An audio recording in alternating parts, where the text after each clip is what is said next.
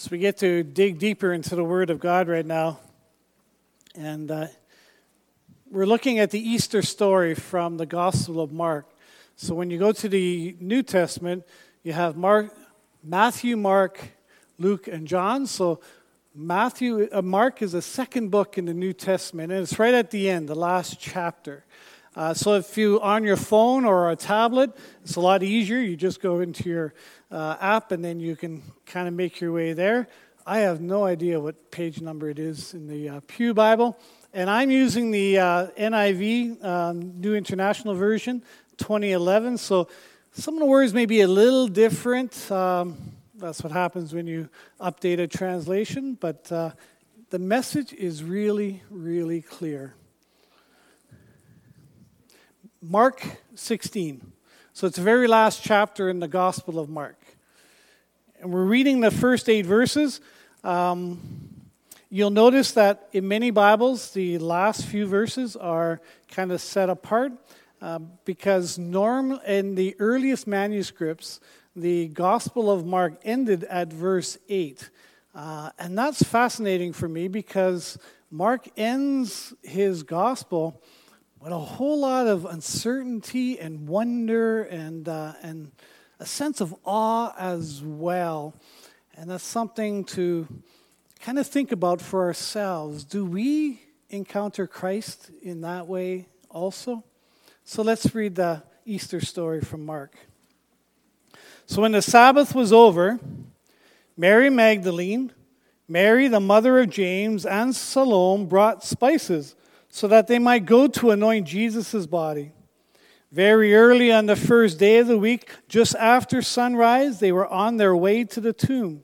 And they asked each other, Who rolled a stone away from the entrance of the tomb? But when they looked up, they saw that the stone, which was very large, had been rolled away. And as they entered the tomb, they saw a young man dressed in a white robe sitting on the right side, and they were alarmed. Don't be alarmed, he said. You're looking for Jesus the Nazarene who was crucified. He's risen. He's not here. See the place where they laid him. Now go. Tell his disciples and Peter, he's going ahead of you into Galilee. There you will see him, just as he told you. Trembling and bewildered, the women went out and fled from the tomb. They said nothing to anyone because they were afraid. The word of the Lord. Father, thank you. Thank you that on this Easter morning we can be here to worship you and to praise you and to oh, celebrate the hope that we have. Lord, it's a time of, of worship and prayer, of singing, and of reflecting on your word. So, Lord, may this time of worship, may it shape us and form us more and more into the people you're calling us to be. Lord, I pray that the words which will be spoken next. Lord, may they be your words and not mine. We pray this in the name of our risen Lord and Savior, Jesus Christ. Amen. What does Easter mean to you? Why are you here this morning?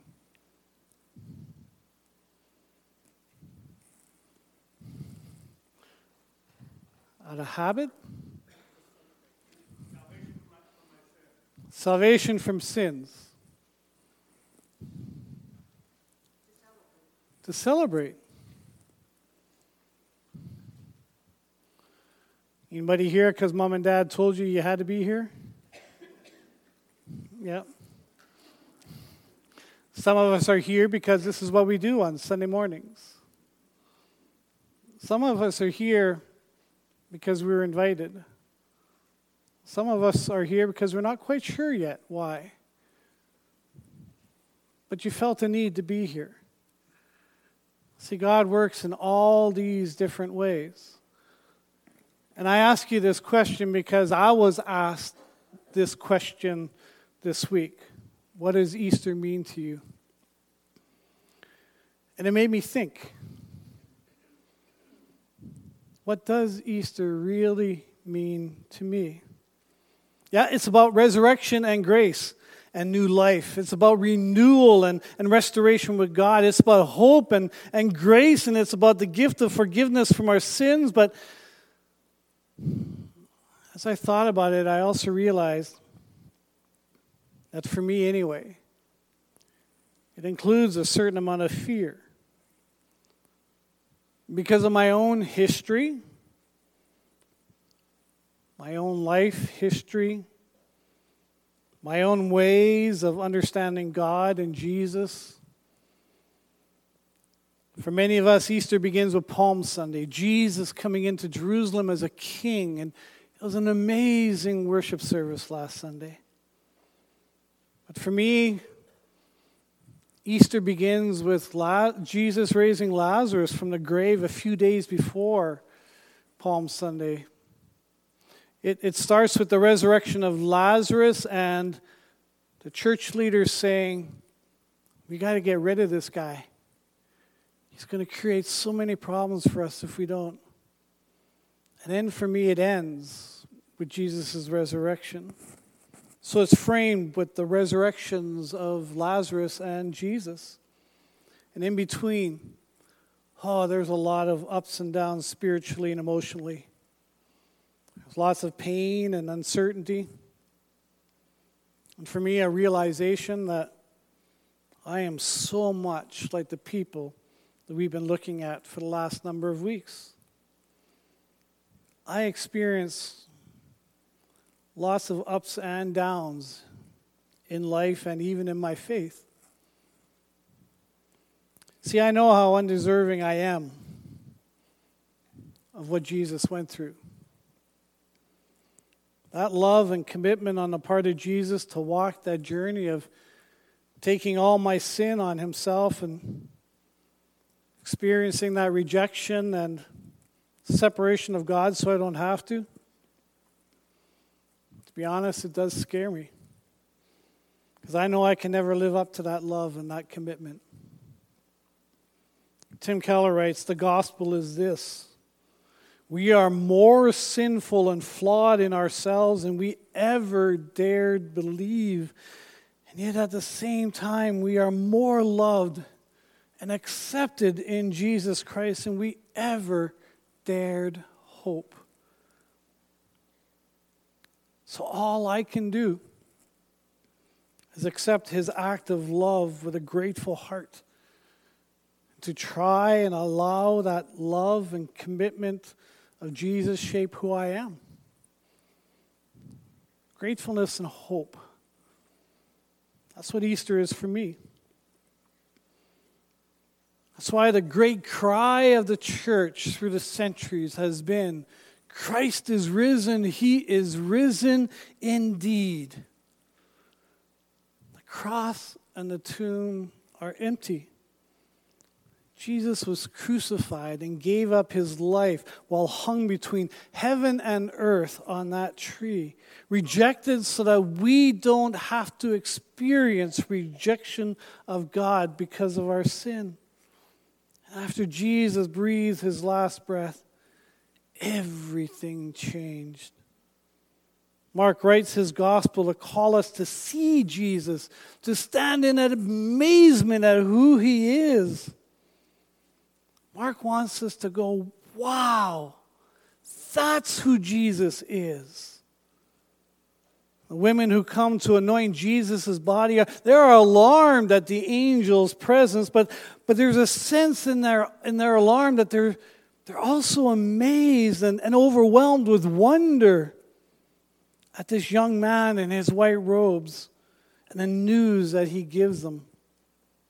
All these emotions are all wrapped together in a mess inside of them. And that's, that should be a normal human reaction to encountering the sacred, the unknown, and the unexpected. When we first encounter the sacred, the unknown, or the unexpected, it can honestly be overwhelming. And it should carry a, a little bit of fear and a whole lot of amazement. See, these times, they open us to the unexpected, to the possibilities that are unknown. And they open us to the sacredness and the presence of God in pretty amazing ways. G.K. Chesterton describes this scene in Mark. On the third day, the friends of Christ, coming at daybreak to the place, found the grave empty and the stone rolled away. In varying ways, they, relieved, they realized the new wonder. But even they hardly realized that the world had died in the night. What they were looking at was the first day of a new creation with a new heaven and a new earth. And in the semblance of a gardener, God walked again in the garden, in the cool, not of the evening, but of the dawn. The young man inside the tomb, he speaks. Don't be alarmed. You're looking for Jesus the Nazarene who's crucified. He's risen, he's not here. See where they laid him. Where are you looking for Jesus? Where are you looking for hope or for direction in your life? This morning, were you walking to the tomb? To the place of hopelessness and endings? Praying somehow for hope? for someone who might understand you, who understands what life really is all about?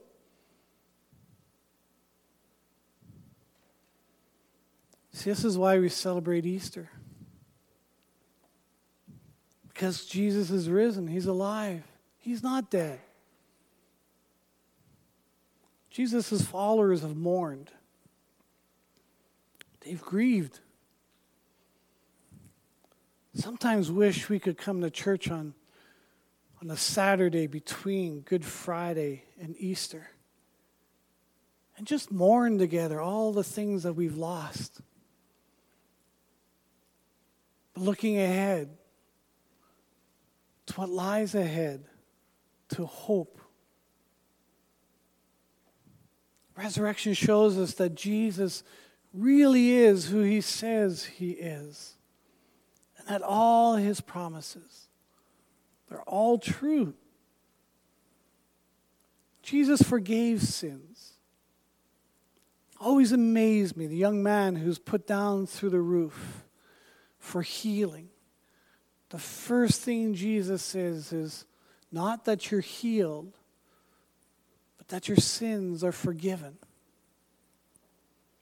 And he healed. And he raised people from the dead. He encouraged and built people up to be more than they ever thought they could be on their own.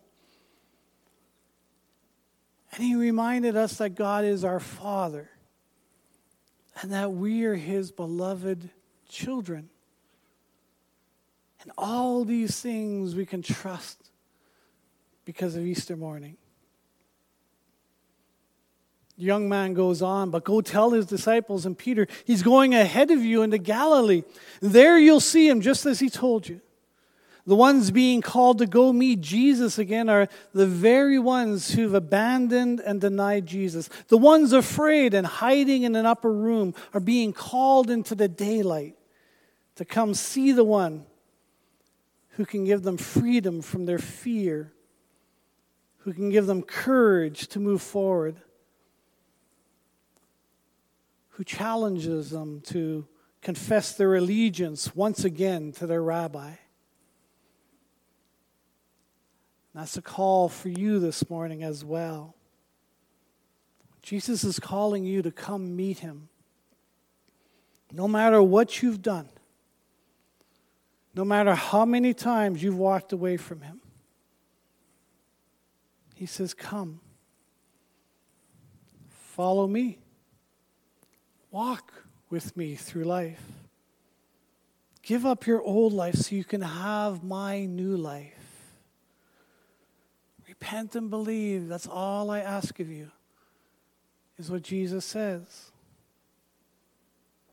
And all these promises are yours. It's believed that Mark is telling Peter's story in his gospel. And that's why it's so special that the angel's encouraging message is not only to the disciples, but especially to Peter. Tell his disciples and Peter. Peter singled out by the angel. Oh, brash, bold Peter couldn't live up to his boasts. He stands in the garden, he chops an ear off of a, a servant from the high priest, and Jesus says, oh, Come on. And he heals that servant. And Peter runs away. But he not only runs away, he sneaks back to kind of watch everything that's going on. And, and as soon as he's challenged on whether he's a follower of Jesus or not, he denies Jesus three times. Poor, bold, brash Peter couldn't live up to his boasts. Turned out to be not so brave after all. Now he cowers in an upper room in shame and embarrassment. Hmm. Those disciples and Peter are called to go to Galilee to meet him there. They're told to remember what they were taught about who he is. I love how the empty tomb is news that's not meant to be kept to ourselves. But go tell. Two verbs are command verbs. The angel is talking to the disciples through the women, Peter especially, and through the disciples and through the scripture. God's talking to us. Jesus is already going ahead of them to the place of his early ministry in Galilee. There you'll see him just as he told you. And during the Passover meal. Jesus had reminded them of what the prophet Zechariah wrote hundreds of years earlier I'll strike the shepherd, and the sheep will be scattered. But right after quoting Zechariah, Jesus goes, But after I'm raised up, I'll go before you to Galilee. The disciples are the sheep who've been scattered in the painful events of Jesus' crucifixion and burial. And the shepherd is now gathering his scattered sheep again, filling them with strength and hope. The women walked through the darkness of hopelessness and loss on Friday and Saturday, and now the light is beginning to shine through again. Just as the sunrise marked the beginning of a new day, this young man in shining white robes offers the light of hope to the women. It's a new day. It's a new time in, in the history with the resurrection of Jesus, with the Holy Spirit flowing out into the world, soon to be given personally as a gift to all those who follow Jesus. It's new covenant time. When the law, law is no longer commandments written on some stone tablets, but it's about the presence of the Holy Spirit in each person's heart, in each follower of Jesus. You see, Jesus' death and resurrection not only brings us freedom from sin and the washing away of the stains and disease of sin that infects us, it's new life. It's who you're becoming when you become a follower of Jesus, a child of God. You get freed from your old identity, shaped by shame and guilt, into a new identity, shaped by the image of God you're created in. As you embrace Jesus' teaching, his life, and his spirit, you actually start to look more like Jesus, to act more like Jesus, and to even think and love more like Jesus. And Jesus' death and resurrection is confirmation of God's deepest love and commitment to you. A sign that God never, never gives up on you. He's willing to go to extraordinary lengths to show you that neither death nor life, neither angels nor demons, neither the present nor the future, nor any powers, neither height nor depth, not anything else in creation will be able to separate you from the love of God that is in Christ Jesus our Lord. I love that Paul wrote that in Romans 8. But Mark ends his gospel. Trembling and bewildered, the women went out and fled from the tomb. They said nothing to anyone because they were afraid. The tomb's empty. The calls to go see Jesus. This is so not what they were expecting. Mark says they were trembling and bewildered. But remember, the words also mean astonished and amazed. The reality of the resurrection is starting to sink in. Francis Chan tells us by rising from the dead, Jesus proved his power over sin and death. And the Father accepted his sacrifice on our behalf. And we're redeemed, restored to a relationship with him. Hmm through the power of the Holy Spirit. God's presence is always with us. We're not alone. But we're also no longer weak. We don't have to be afraid. We don't have to tremble. Because we have God's resurrection power in us. And we're loved. Resurrection reminds us that Jesus' love gets the final say. And that's the best news ever. Jesus offers us gift upon gift and what he did for us. And when we, when we trust in him, when we go to meet him, we find new life and hope. And in response, we're called to celebrate and worship. At Christmas, we celebrated Jesus' first coming. And now we look forward to his return. During Easter, we celebrate everything Jesus has done for us. And we look forward to all the things we're able to do to serve him out of gratitude, out of joy, out of love. So, just as the angel told the women to go and tell, I encourage you go and tell the world. Go and tell your neighbors, your coworkers, your fellow students, sometimes even your own family about the resurrection and a new life that they can get in Jesus Christ. Amen. Father, thank you Thank you for sending Jesus. Thank you for accepting his sacrifice on our behalf.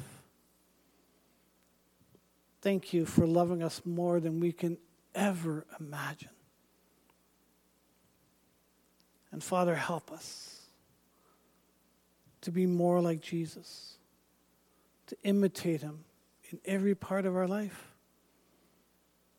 to love and live sacrificially so that the world can know who you are and who Jesus is, that they might experience the presence and the joy of the Holy Spirit. Amen.